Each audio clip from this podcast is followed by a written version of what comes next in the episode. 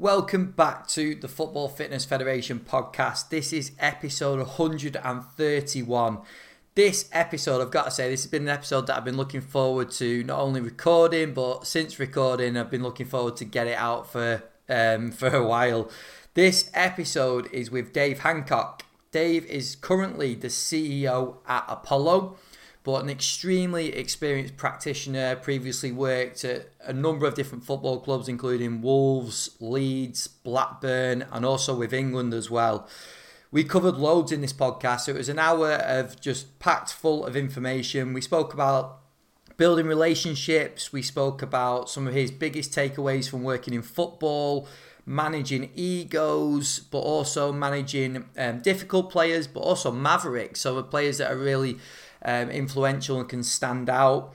Um, and then we also touched on how the modern game has influenced our practice and how we should go about preparing players as well. So this is absolutely packed full of information. I really appreciate Dave coming on because he's one of the busiest guys out there that I know. So I appreciate him giving up his time and coming on to the podcast and speaking so openly and honestly as well.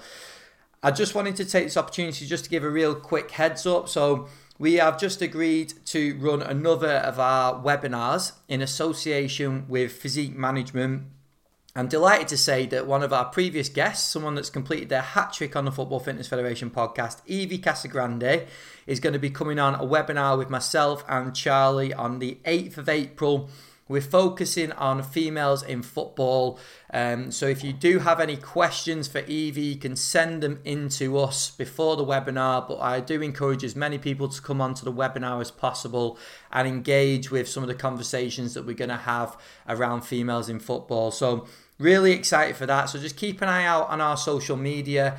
Um, You'll be able to sign up to the webinar very soon, but that is happening at six o'clock on the 8th of April. Um, so keep an eye on at Football FitFed on Twitter and Instagram, or you can go and give Physique uh, Management a follow as well. So they're at, at Physique MGMT.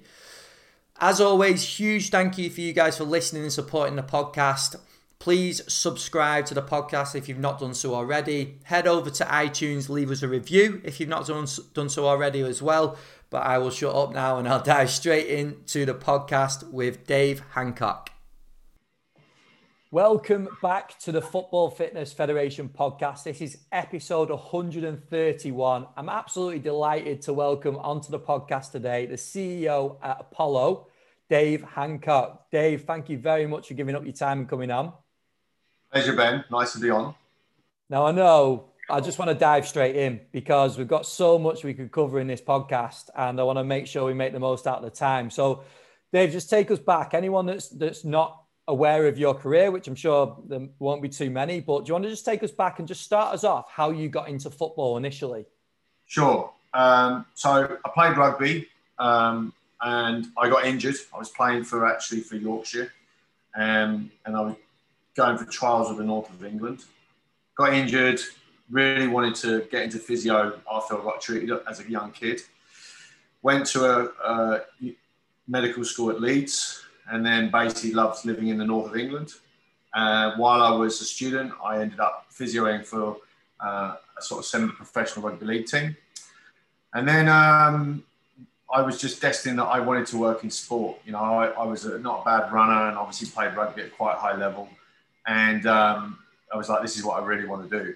And since I was sort of 14, 15. So I got my degree, uh, had a good education from uh, Pinderfields, which unfortunately is now closed down, but many physios in football came from from Pinderfield. So um, Dave Galley, who was at Liverpool and Sheffield Wednesday, trained at Pinderfields. Um, Mark Leather, who was the Liverpool physio for like well over 10 years, he's now an educator in uh, Manchester. He came from Pinderfield. So we had a really good background of training and rehabilitation because the guy that ran the college was an ex uh, sergeant major, so he had a lot of military background and RG background, which sort of where physio came from. It came from RGs, remedial gymnasts coming into rehabilitation. So I had a good footing there. And then uh, I was fortunate enough. I worked at Jimmy's for a number of years. It sort of got went and did my rotations, but outpatients and orthopedics was always my passion. And then I got lucky, uh, got asked, the physio who worked with me, was my senior, um, basically went to Oldham Football Club. And at that time, he was working part time at Leeds Rugby League. And he asked if I'd be interested in taking over his position, which I did and I loved. So I was at Leeds Rugby League uh, in the very early 90s, like 92, 93. And then I was like, because it's part time and I obviously loved it. It was rugby, you know, different code, but I loved doing that. And then I applied for a job at Wolves. I saw an advert in the journal, applied for a job at Wolves in 1994, 93, 94. It's a long time ago. Um, and I went down for a five day working interview with Graham Taylor, who was the manager at Wolves. Got the job as the assistant physio, and the rest is history. And then I know a lot of people know that you moved on to the, the likes of Leeds, Blackburn, Chelsea, and then another role that we didn't mention before we started recording with England as well. So working with some unbelievable players in unbelievable squads. You're thinking of the the Leeds team that you were part of, um, obviously the Chelsea team getting to Champions League and then England as well. Um, in terms of building relationships in those roles, Dave, with coaches, what would you say would be some advice for physios or S&C coaches, sports scientists, trying to build relationships with people? Because you've used the word luck quite a lot in that start when you're talking about your career. But I sense there's a bit of work that's gone behind that as well as just being lucky. I think the first thing is when you go into a new environment, you know, it's their environment, it's not yours. If you join a new club, um, you've got to sort of work out, you know, what the hierarchy is, how the politics go on, and depending on what level you go in at, depending on what influence you have. But like anything that you do in life or any business that you do in life, you know, I'm now running businesses. It's about relationships. Okay. And certain people work in certain ways and other people work in other ways. So it's no different if you're coaching or treating an athlete each athlete has different requests and different needs. Um, and basically, you need to adapt to those individuals and you need to adapt to the environment. So my first view is that when I go into a new environment or a new club, you know, I go in and I look and listen and sort of sponge and, and understand the politics and how people are actually working. What makes them tick? What makes them um, understand what you do? right? So it's first of all, you have to build that human relationship, right? The second thing is, I also think don't try and be someone that you're not. Okay. Um, I think I've come across so many people that are false, so many people that talk great games but actually don't deliver. Um, you know, people that promise you the earth and it doesn't happen. People that, you know, just be yourself and learn from mistakes that you've had and hold yourself in high esteem. Okay. So keep your standards high. Don't let your standards drop, even though people around you, including the coaching staff, that their standards might drop. So the little things, like for instance, being being on time, right? Making sure that you're on the bus. If you say you're going to do something, do it and deliver it and deliver it well. And those things sometimes are often missed. Um, and I think that I had I was really lucky because my first manager in Graham Taylor, God rest his soul, was an incredible organizer. I look back at all the coaches that I worked under, like Mourinho, Capello, Phil Jackson, um, you know, Terry Venables, you know, top, top, top class coaches in their own rights. But Graham probably wasn't a brilliant coach. He was a very good coach and a very successful manager. But he was successful at Watford and Aston Villa, I think, because of the organisation mm. and those standards. And I, I, I had a, an incredible experience working with him and his team and just learn various different things from those coaches because I think also you can learn so much from the experienced people. I think if you go in and go, hey, you know, you're old school, you don't know what you're talking about. You know, I know this, I know that. You're uh, hiding to nothing you'll you'll basically go in and fire. I'll give you an example. There's there's stories that I hear of people that come to America, right? So obviously after Chelsea, I got head on it to go to the Knicks as a performance director. So now I'm going from 17 odd years in football to working in the NBA. So I'm the performance director and I'm in charge of all the strength and conditioning, all the medical, all the prevention. But my job is obviously to liaise with the coaching staff and the GM. And it was a new position. So, and plus I'm English. And, you know, they're like, well, what do you know about basketball? So the view is to go and survive in that environment, you know, just sit back and watch and learn. And then when the timing's right, put your little pieces into what you need to do.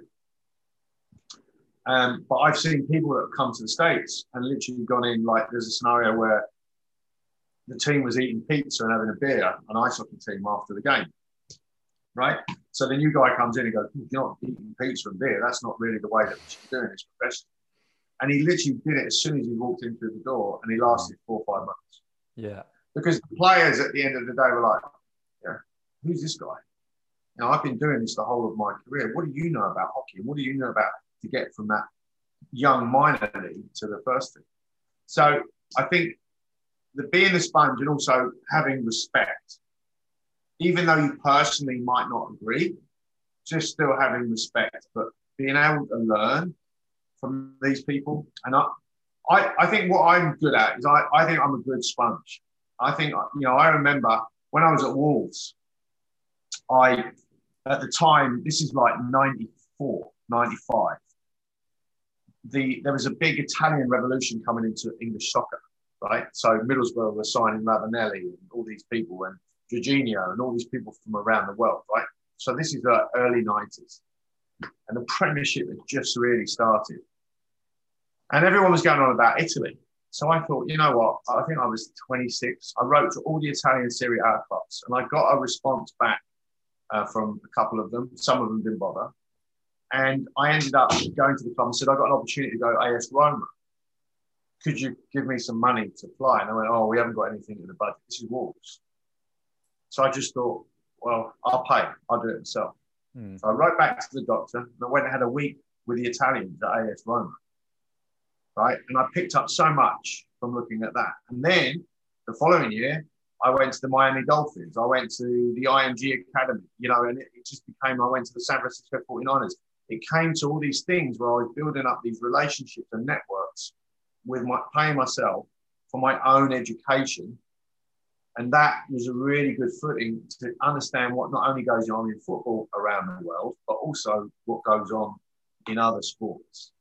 So my recommendations to your listeners, you know, if you're getting in and you're young and you're hungry and early, take on board what I've said about sort of working within the environments, but also go and sponge for other people.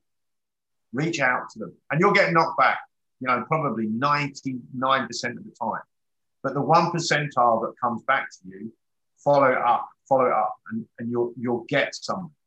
You know, never give up, even though you've been trying and trying and trying. The key is just be persistent. Because anyone that's been successful in anything, it hasn't happened straight away. You know, they've had a lot of knockbacks. I remember, you know, and, what goes, I'm a big believer that the more of that you can do, and you just keep trying to stay on the road and try and drive, things will come. So I remember when I was at Blackburn, I went for an interview at Man United as the assistant. Dave Fevre had come to, to Blackburn and Rob Swire had moved up from assistant to first team. And Dave asked me, would I go for an interview as assistant? I'm now the academy physio. So I said, oh, absolutely, I would. And I'd previously treated Alex Ferguson's son, Darren, when he was at Wolves as a player. So I had some inroads from that perspective. And I ended up going for the interview and I went up against a, a guy who just was the assistant at Liverpool. And I got told that Fergie really liked me, but the doc wanted the guy from Liverpool and I didn't get the job. I was gutted.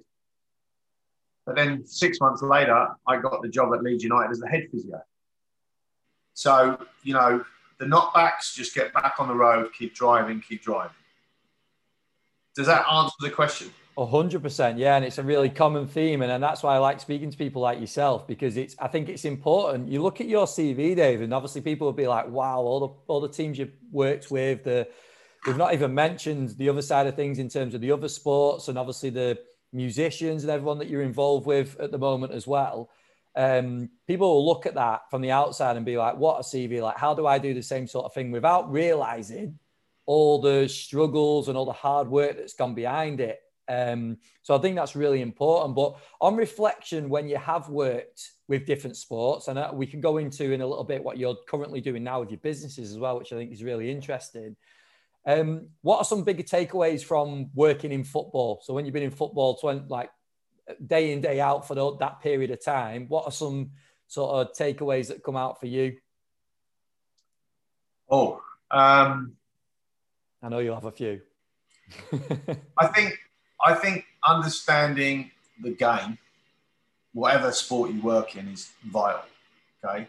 And I think also trying to work out when you're rehabilitating someone or training someone that you can explain why you're doing this that relates to the game. Okay.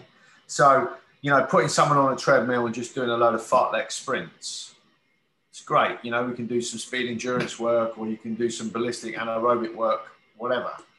But you know, running on a treadmill is not what they do on the pitch.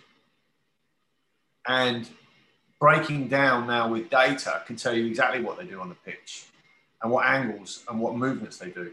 So I'm a big believer in watching the movements, watching the positions, and like for instance, being specific about the positions that they play. Mm. Because what a centre half does is not what an attacking midfield player does, or not what a centre forward does.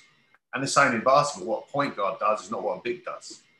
So I think understanding that and, and watching it and analysing it and then being that sponge, talk to the coaches. Talk to me about how that midfield player, you know, in that formation, how does that work? Go and get your badges. You know, I've got a UEFA B coaching badge. I'm never going to be a coach, but I did it purely because I was like, you know, this is quite interesting. I need to learn this game. Um, so that would be one takeaway that to incorporate actually what they actually do. And if you do that, I think you'll get more buy-in from the athletes when you explain that. Yeah. So way back in like 2001, I was taking Prozone and I was looking at Prozone movements for a lad that was a centre forward, and we were doing some attacking around the, the um, goal, and these drills are all incorporated from what he actually did in the game. So that I think that's that's an important one. Sort of understand the game. I think a lot of probably more physios than sort of sports science and strength coaches, but still, there's more you can learn.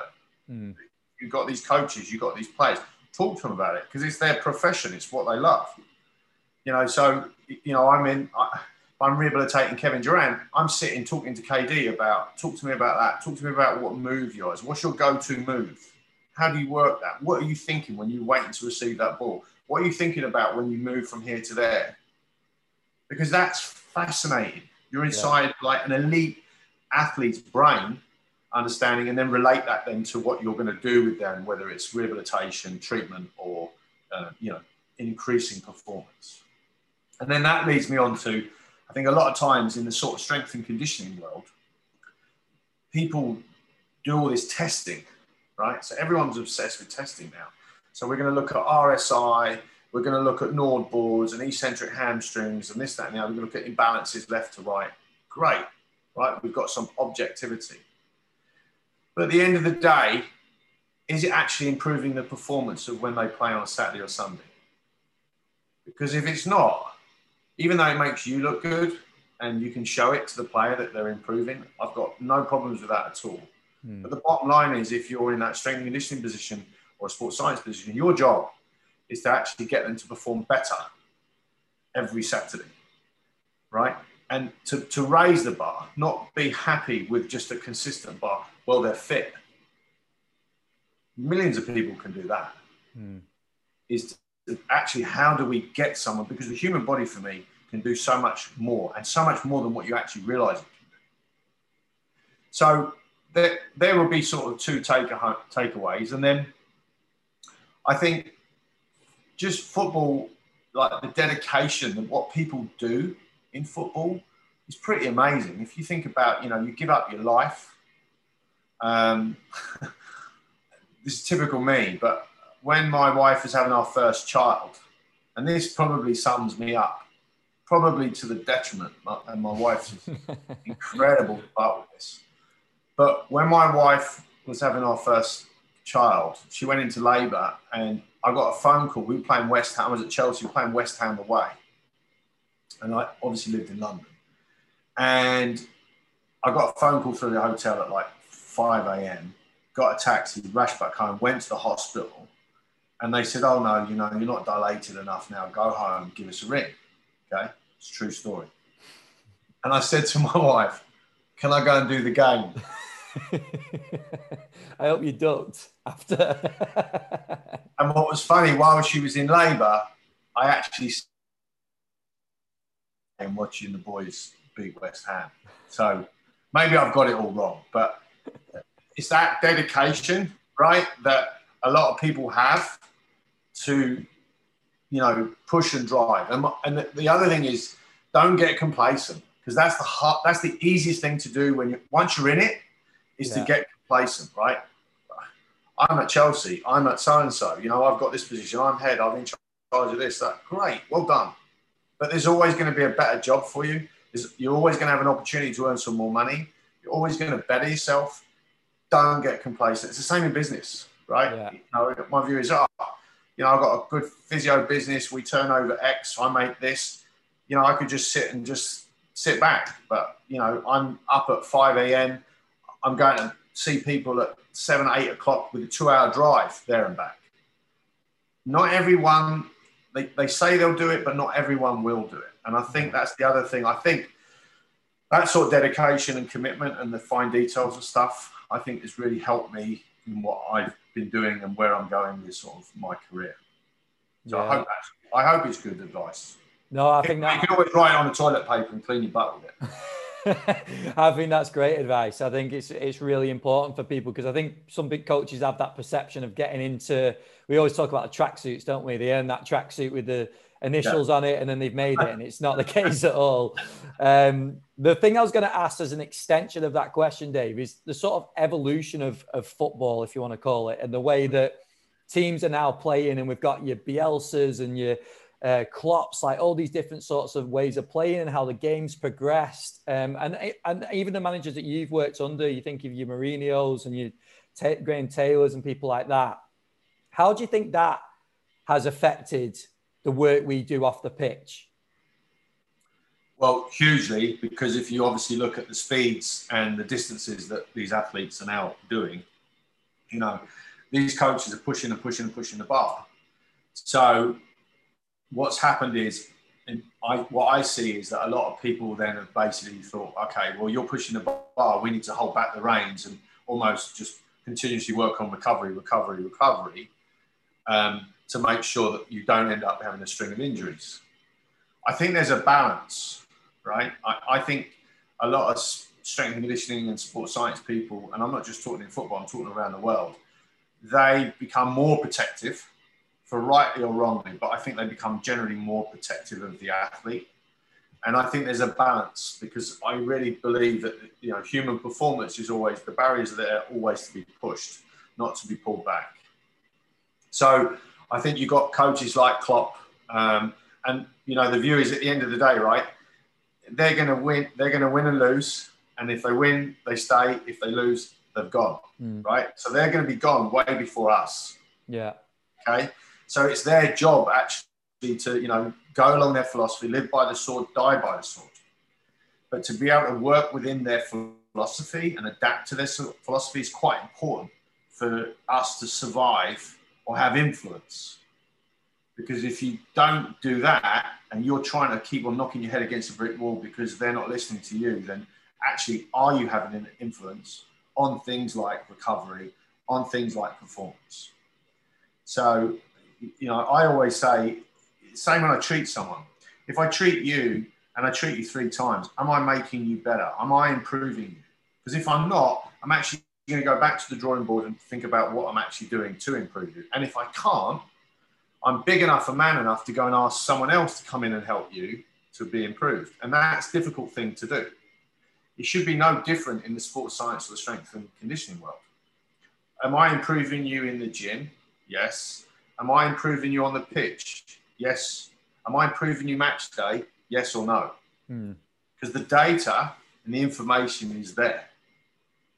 And that should be what you should be thinking about. How can I improve you? How can I improve this team? How can I help the coach? How can I improve the coach? and it's it becomes a high performance. What you you you know as a high performance director, the idea is you're trying to bring all of these different silos together, and really that's what we're doing in Apollo now. Like I explained to you with software, to actually bring like match statistics with GPS data. So you you've got all of the different departments of all that information, whether it's a subjective voice note directly from the coach into his phone, or whether it's an objective piece of information from Opta or from Stat Sports or GPS, Catapult, whatever you use. You, the, the opinion of the coach is as important as what you're actually collecting from objectivity. Yeah, hundred percent. Because a lot of it comes down into managing egos and relationships between people again, doesn't it? Like we within a team, we're going to have a lot of egos, a lot of opinions. Yeah. Um, so if people are in a role where maybe they have to manage a team of some sort and they've got a number of different egos, like from your experience, how do you go about that? Because some, I'm guessing some of the players that you've worked with, some of the coaches you've worked with, there's been some challenging discussions and conversations and probably disagreements along the way. Like, how do you be effective and get the um, sort of result you want out of those conversations? Yeah, I think the first thing to do is to understand that you're not going to be everyone's friend. When you've got a group of 30 athletes, some are going to like you, some are going to be, uh, he's okay. Mm-hmm. Some of them might even dislike you. Yeah. Don't take it personal. It's human personality. Okay. The way to do it is this they might not like you, but they might respect you. And they'll respect you by sticking to your gun, sticking to your opinion, right? And your opinion sometimes won't will be disregarded. Don't be offended by it. A lot of people get offended, and that's then when the ego and the personality comes into mm. play. If someone disagrees with you, then you know, time has taught me don't worry about it. You've, you've given your view, you've stuck to your opinion. Don't waver. So, a lot of people will sit on the fence. I say in sport, there's two different types of personality or two different types of people, right? There's basically survivors, and there's a lots of survivors in sport, lots at any level. They're the people who would just go, Yes, coach. Oh, I agree with you.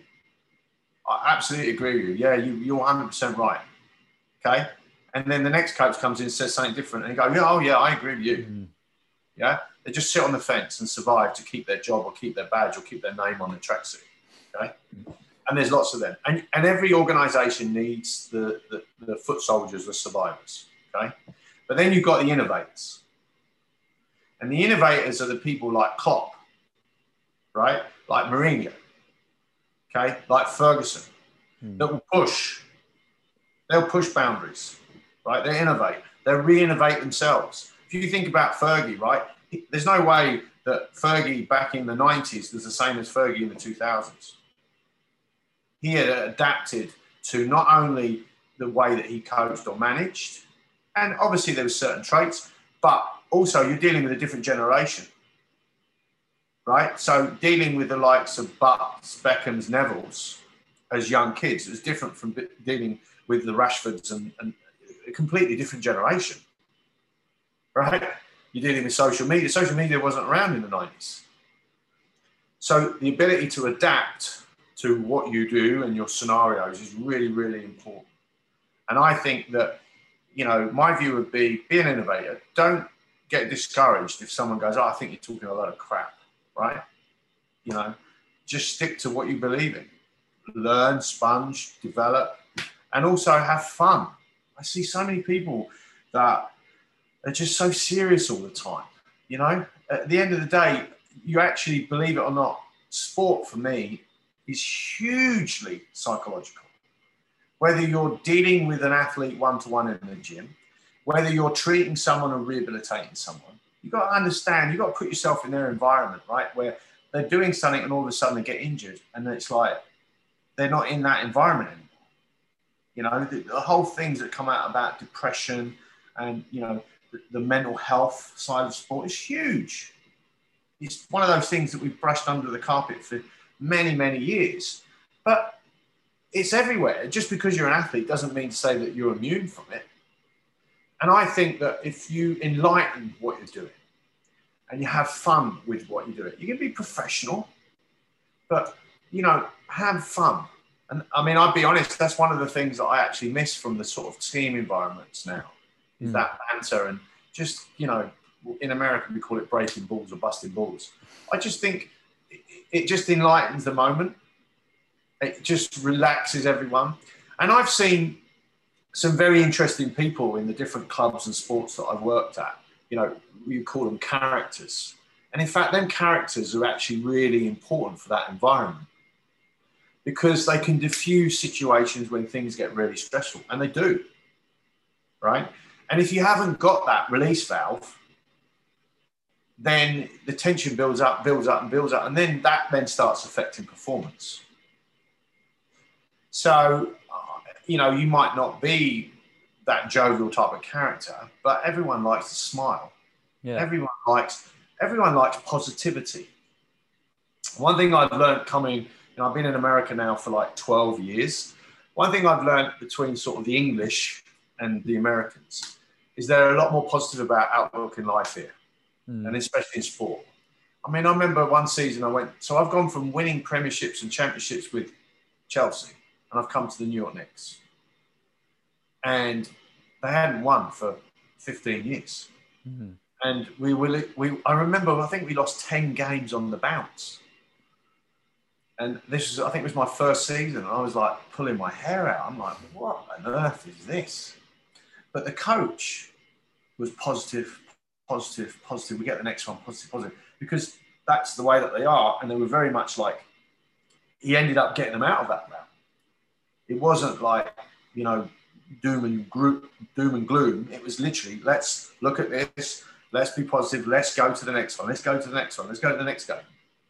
So the positivity and looking on the brighter side of things, even though when it's really difficult, is really important.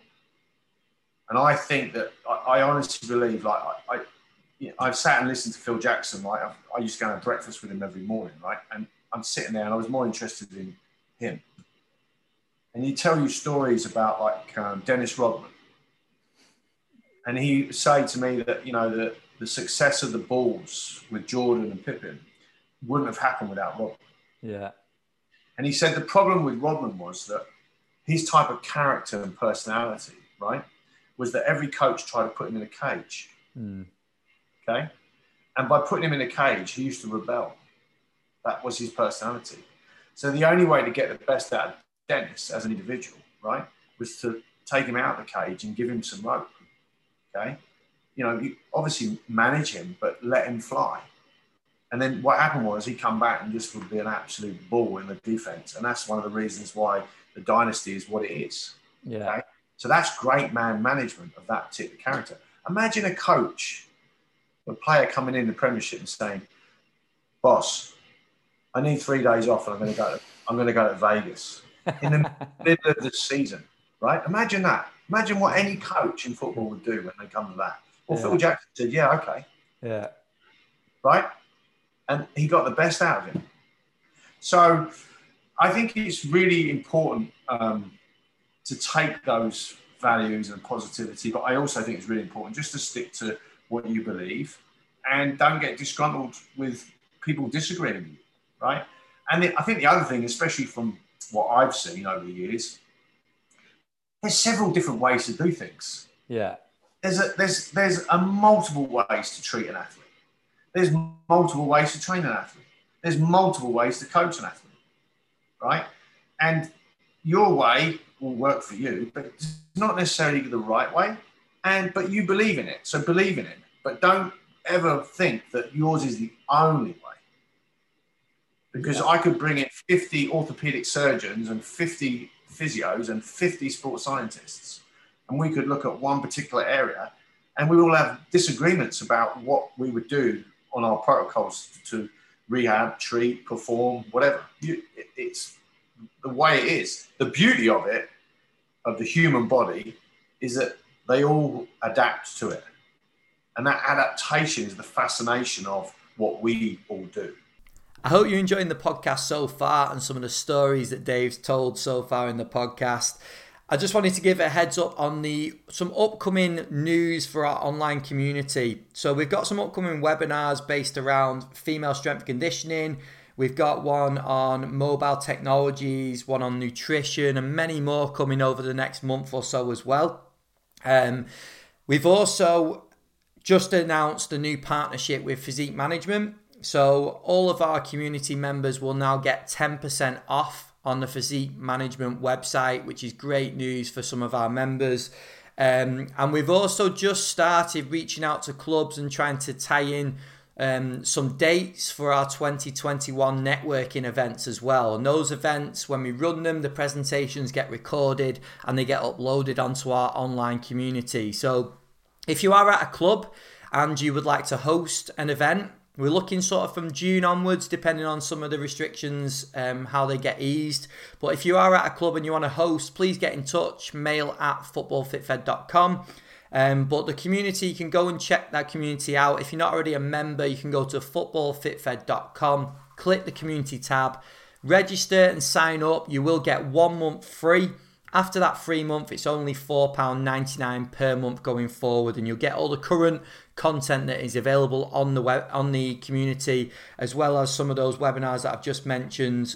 All the discounts we've got available with some of our partners, and I hope to confirm a few more discounts and, and partnerships coming up very soon as well. So Go and check it out. If you're not already a member, go to footballfitfed.com, click the community tab, sign up there. Here is part two of the podcast with Dave Hancock. Yeah, and that's exactly why the majority of people are surely involved in what we do as well, because there's, there's that there's that side of things. I think there's some amazing stuff in there, really, really cool. I think the, the positivity thing and the, the, having fun is one thing I first of all wanted to point out because we talk a lot about building relationships, and I asked you right at the start about building relationship with coaches, and I think that is such a it's such a funny thing because we go into an environment like that where we do want to build relationships. If we were in like a pub or uh, somewhere outside of work, the last thing we'd do is sit there and be all serious all the time, isn't it? And and not be and not be smiling and having a joke. So and we're trying to do the same thing in a place like that. So I think it's really important. And then and then the other thing is like you talked about managing that sort of maverick character. We talk a lot about managing egos, and I've, uh, again I've asked you about difficult players, coaches, but those sort of mavericks, the Rodmans, or if we think about football like the Gascoignes and people like that, that's another question in itself, isn't it? Approaching players like that, and like you say, not putting them in the box, but helping them thrive because we need people like that in the sport, don't we? We do. And to be honest, if you think about some of the best athletes in the world, okay, at any sport, they have something that not many others have. Mm. Most athletes at any level, like if you, you take a Premiership footballer, they, they're all at a level of talent. Otherwise, they wouldn't be playing week in, week out in Premiership. But what makes the elite the elite is something very small and something very different. And that those that small nuance, right, that differentiator, can be very different between each of those athletes. But you have to admire or cajole or understand what that is, right? So, I mean, you look at Tiger Woods, okay? look at everything that now has come out about Tiger Woods. Mm. But, but that is Tiger Woods. Yeah. You know, he's obviously going through a huge amount of issues, but because of the, the way that his persona was built and what he did, but you know, that's his release valve, if you like. And everyone needs that, and everyone has to have that. But rather than just say, "Oh, Tiger Woods is this," you know, for me, watching Tiger Woods come back and win the Masters oh. from all the injuries and all the things that he went through in his personal life was probably one of the most outstanding things I've ever seen in, in human achievement and sport. It was unbelievable. so the ability, about that this morning, yeah, yeah, the, the, ability to do it, right? But don't criticize. Hmm. If you're looking after someone like that, the view is, okay, how can I help you? How can I guide you? How can I support you? Not, oh, you shouldn't be doing this or you shouldn't be doing that. You know, these guys are different. And they're different for a reason. And they are the best of the best. And that difference is the reason why they're not your standard soccer player. That's why they are world class. And one world class athlete playing the same sport is not necessarily have the same traits as another world class athlete playing the sport. Cristiano Ronaldo versus Messi, they are completely different in what they do. So it's a, it, the psychology of all of that for me is hugely, hugely fascinating. And I think when you go into a new environment and you're working with a new client, that relationship and understanding what they like and what they don't like and you know the things that make them tick is the number one thing that you have to get right first as a coach. Mm. forget about all your knowledge and all your technology.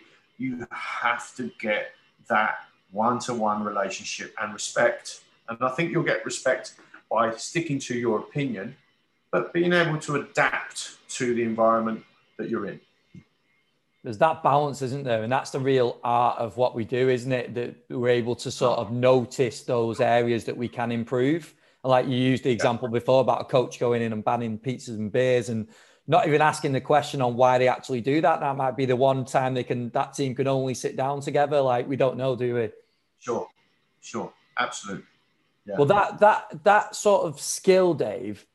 Do you see that and this, this there might not be a straightforward answer to this, but do you think majority of practitioners can get to that? Do you think a lot of people, or do you think they just need to go through the battles of maybe trying to be enforce their principles or enforce their philosophies and getting that hit back, getting that experience, and then building it up? Or do you think every practitioner, if they sit back and they take that approach of being the sponge, and do you think everyone can do it? I don't know if I made sense with that, or you know, get what I mean. I think I think you can to a level. I don't think you could take it to the extreme because, like I said, it, it's very much a personality. It's an art. Yeah. 100% it's an art. Um, but I do think if you self reflect, and I do think, you know, I always say within our companies, leave your ego at the door, right? And also, I think a lot of people, especially when they start off in sport, they're worried about what everyone else thinks, right? I look back at my career and, you know, for right or wrong, you know, I always the first thing I always used to worry about was leaving the, the uh, leaving the training ground early. Okay, so it'd be like I'd be six o'clock before I walk out the door because I didn't want anyone thinking that I wasn't working.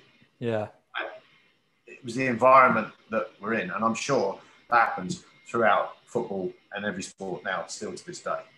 And I used to have staff of being in charge that I'd be like, have you done it? Yeah, go home. No, no, no. I hmm. just hang on. I just, you know, they're, they're, they're loiter around the gym or do, and I'm like, what are you doing? Go home to your wife and kids. Mm-hmm. Right. So these are all lessons that I've learned. I tell you another lesson. So, you know, I, I, I built a business, a company at the same time as working in sport. So I was literally finishing six o'clock at the training ground, going to clinic at seven, doing seven till sometimes midnight. Right. I was doing that three or four times a week to build up a business so that financially I didn't have to rely on losing my job or being worried about losing my job in sport. And sport is very fickle. Yeah. Okay? So I did it number one to be financially secure, and number two to have the skill set. So as I trained as a manipulative therapist, I could go and you know learn and keep my skills up with say cervical spines or you know manipulating a sacroiliac joint, which is something you're not always necessarily going to do all the time in football. And I always set myself goals. Okay. So I would say to myself, like, I want to get to this figure, you know, on my P&L sheet, or I want to be able to run a marathon, or I want to be able to have, like, for instance, my first Rolex watch. Okay. So it's just the way that I am. Mm. So I would set those goals and I'd work hard to get those goals. And then I would, you know, myself be proud of what I've achieved, whether it's you know running a sub 330 marathon, owning a, a, Rolex watch, or whatever it would be, material, you know, monetary, whatever. So I bought myself uh, my first Porsche. Okay, it's a true story. I never, never, ever would take it to the training ground. Ever. No one knew I had a Porsche because I would be like, "Oh, you flash bastard," blah blah blah blah blah. You know. But over the years, I look at it all and I laugh at it. I mean, like, because I'm nearly la- now at a point where I'm like, I don't give a shit what you think, right? And really, I look back at all those scenarios and things that I had done, and like you know, staying at the training ground till six, or not driving my car into the training facility and just turning up and giving a persona. I'm like, well, why, why, yeah. why, why would I honestly be bothered about what these multi-million dollar uh, pounds? So I've been in America too long. athletes think, but you know, I wouldn't. The, my view is, what it's me. Yeah. Why am I trying to be something I'm not? And I think we do a lot of that in sport. You know, when you're in that club environment, you do a lot of that. You're very conscious about, you know, I don't want to say the wrong thing or I'm going to sit on the fence. And I say, well, are you actually improving what you're doing? Are you actually really being yourself? Are you actually really enjoying what you do? And are you actually having an influence? Because if you're not, why are you doing it? Hmm. Apart from having the name on the badge and the business card and go to the conferences and, you know, the, the way to build that is to actually push. And listen, I push sometimes and I've ended up losing my job. You know, yeah. when I was at Chelsea, I had the ability to stay, but there was a situation that happened which I wasn't happy about. They had a restructure of the department. I was like, that's not what I came here for. Hmm. And I stuck to my guns, and everyone said to me, You're crazy. You're with this successful club, you've won this one. I'm just, but it's the principle of the thing for me. Hmm. It's not about the money or the position, it's the principle. And in the end, I ended up basically, you know, saying, look, I'm not happy about it, come to agreement with the club, and I left. But then I left to come to the Knicks. And I think I look back and think, well, if I hadn't stuck to my views and my opinions on that, I would have never lived in America. I would have never worked in an NBA franchise. And that was, in my career, the best move I've ever had because now I've got two American kids. I live in a great town. I've got connections across the United States. I'm running a great business. It would never have happened. I might have even still, I doubt it, but I would have, might have even still been at Chelsea. Like all the people that work with me are still there now. Mm. So, you know, you look back on, on situations, and of course, everyone makes mistakes in life. But my view is not necessarily ponder on what, what you've done in the past move forward, keep driving forward, keep testing, keep setting those goals. You know, if your goal is to work for a premiership team, map it out. Yeah. How am I going to get from a championship team to a premiership team? What is it that they need? Right? Well, you know, I need a master's, I need a PhD, I need to have this qualification, I need to be able to expand and show on my CV I've worked here, here, and here. Go and do the Romas and the IMG academies and the Dolphins. Go and spend your own money and time going to these places and, and being that sponge. And if you keep doing that, you'll keep networking, you'll keep meeting people, and one day that door will open. Don't expect it to open straight away. It might be five, ten years down the line. And that would be my advice to your listeners to, you know, if they were trying to get up the ladder, um, think about where, where is it they want to go. So my legacy now is I want to build this software company to help people in sport, right? I want to be a differentiator because I understand what it's like to work in sport. So all the technology that we're building is around saving people time, improving communication, making people's lives easier and taking them out of their Excel spreadsheets and their silos and bringing it all together to make sense of that big cake, whether it's the coach's view, the psychology, the, the nutritionists, whatever it is that the organizations are doing, our, our job as a company is to try and bring all that together and make sense of it. Brilliant. And is from your sort of evolution through your career, Dave, going from physiotherapy, working at clubs to now a business owner of, of multiple businesses and doing all the things that you're doing at the moment. Do you think that's the biggest mindset shift for you on reflection in terms because where you spoke before about staying at the training ground to a certain time, that's like a it's like a perception thing, isn't it? That you perceive to be doing more than what you're doing, maybe, or doing, yeah, going, going, doing more. But is it more focused now on productivity? Do you feel do you feel like that's like the big thing for you now being in the business world? Yeah, I mean, look, I, I still believe in having fun. So I'll give you an example. Uh, in the in the summer every Friday we we t- we stop the office at lunchtime and go out and play golf. Most Fridays, everyone, let's go on me, right? Uh, we went to Colorado. We signed a team in Colorado. We signed an Olympic team at the USOC. So we we were having two clients, uh, one MLS and one Olympic in Colorado. So there was five of us from the office went out, and then I said, right, what we're going to do is we're going to go out and have three days skiing, do our work with the client, and we're going to have three days skiing at the end of it, and we're going to come home. We had the best time. We come back, we have now got a shitload of work to do for a new mm. client in Major Baseball that we signed, like a lot. So it's a huge deal for us. It's a long-term contract, looking at all of the information that this team wants from game statistics to video to everything that this organization does is coming into our system. So there's a lot of work. So now I'm like, I, okay, we've got to get this done. We've got deadlines. My view is, I said to the staff last night, look, if we need to stay at seven, eight, nine o'clock tonight to finish the deadline for tomorrow, and you can have a day off next week. Yeah. Everyone's on board. It's a team effort, team drive. Are they happy about doing it till seven or eight? Probably not.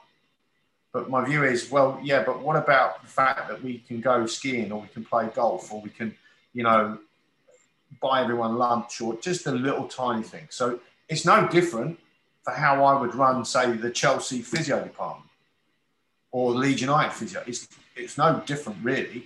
Different characters, different requests, different needs. And I'm very much like, you know, you got to go to see the doctor or you got to do X. Yeah, fine, no problem. I'll, i need to work from home tomorrow. No problem at all. Mm. But the minute that the, the, the standards drop, yeah. then I'm basically like, hey, you can't have it both ways. So as a CEO, I got to keep driving. And, you know, my view is that I've got to manage and mold those people and look after them and support them. Um, and then the productivity just speaks for itself. And that's basically how we work. Well, do you think that's you, you, compared it to football there, and that said that that was your approach at Leeds and the clubs that you were at? Do you think that's common throughout football, though? Do you think no. it's too much push towards like the working long hours and and not having that balance? I I don't think from just and this is this is obviously not everyone, but I don't see that team approach within departments in football. Mm. Or if they are, if they have got a really good team approach, then they're not necessarily communicating with the other team. So, in other words, like the sports science team being on the same page as the medical team. You know, I see a lot of frictions occurring and silos occurring of these departments. And the left hand doesn't always know what the right hand does. And for instance, the sports scientist has got all of his stuff on, a, on an Excel spreadsheet on his laptop, but he's not sharing it with the medical people. Mm. But that's his work. You know, you don't need to know that type. Of thing. This is what makes me look good. But you know, at the end of the day, the injuries are going through the roof, and it's like, well, that's actually really relevant to what we're doing. Yeah. So uh, I'm not saying at every club, but I think things. I think, yeah, of course it's professional, right? And of course, you've got to win. Okay. But I think you're going to be a lot more successful of working collectively together as a group and sort of having a dictatorship.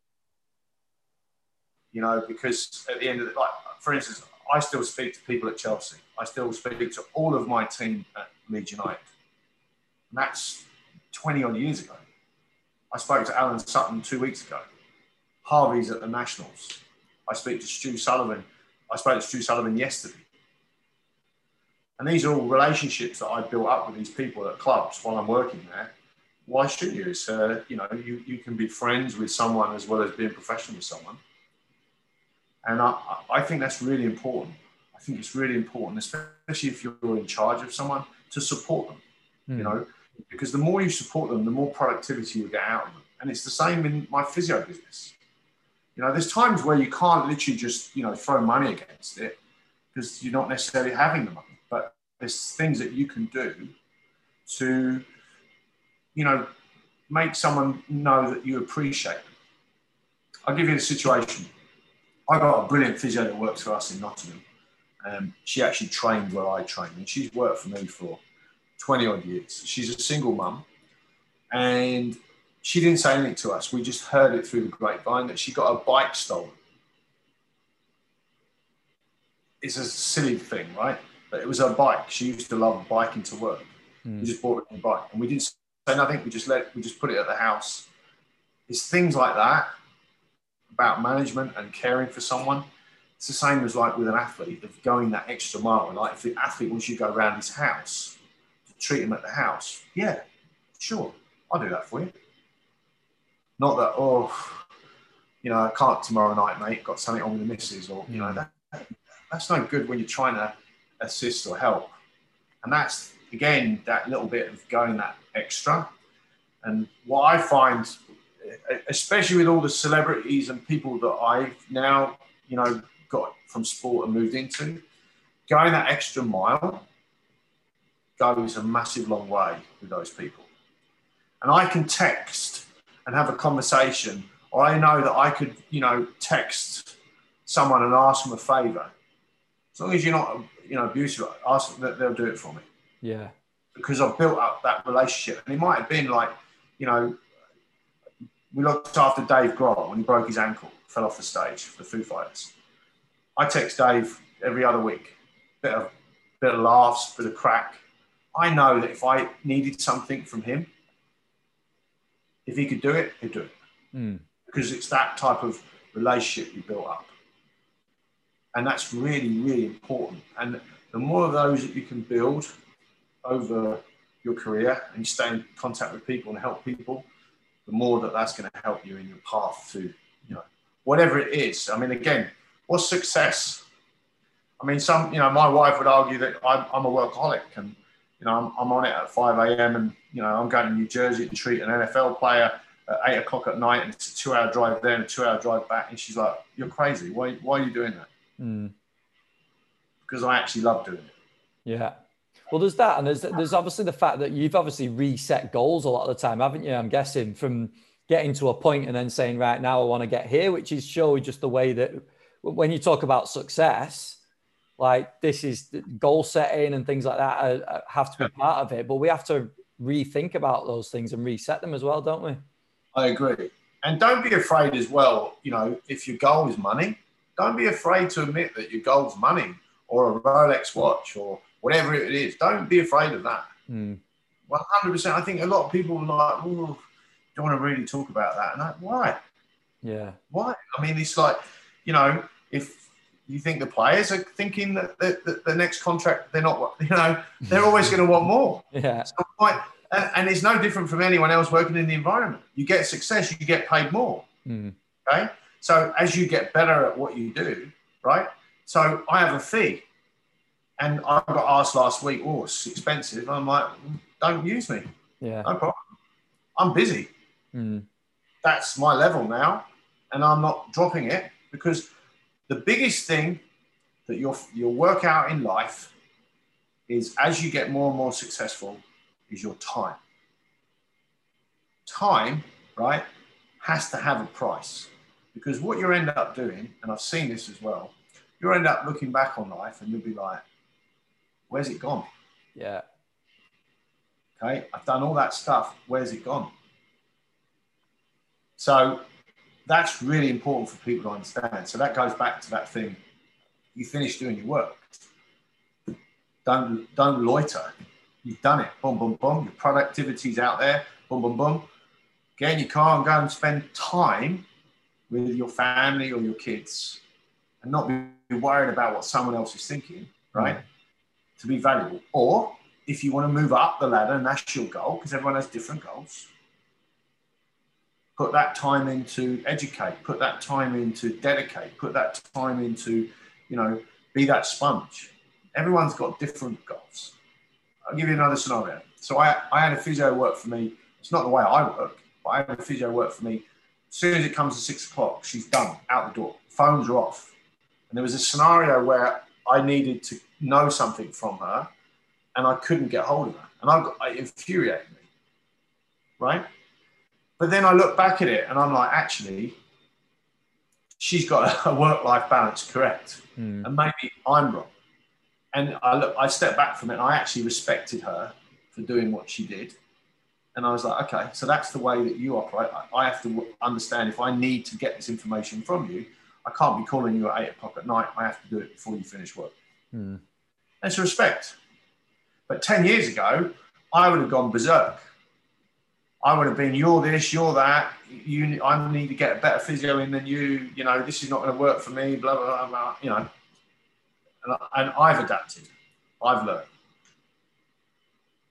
Yeah, brilliant. Does that make sense? Hundred percent, hundred percent. Dave, I could go on all day, but I know you've got loads of work to be getting on with. Um, so I really appreciate you coming on, mate. I think there's been some great stuff we've covered in there. Um, I appreciate you being so open and honest about everything and, and for giving up your time. So big thank you. Pleasure, Ben. Keep smiling. Love what you're doing. thank you, mate. We'll stay in touch. All the best to you. Like I said at the start of the podcast, I really appreciate Dave coming on. I know he's super, super busy, so I appreciate him giving up his time.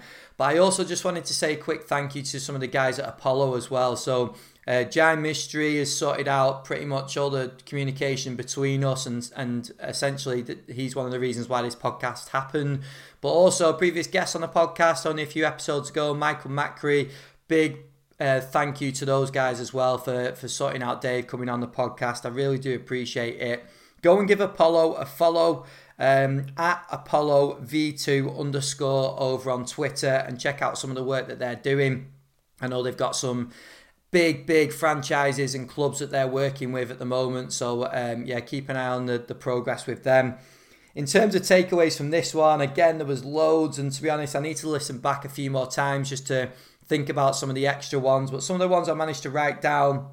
Um, being a sponge, something that comes across a lot, like literally taking in as much information as possible, not going into new roles and things and trying to put everything in place straight away, actually listening and looking and seeing what's going on currently, um, relating things to the game, constantly relating stuff to the game, learning when to push and when to pull. So a lot of this stuff comes from experience.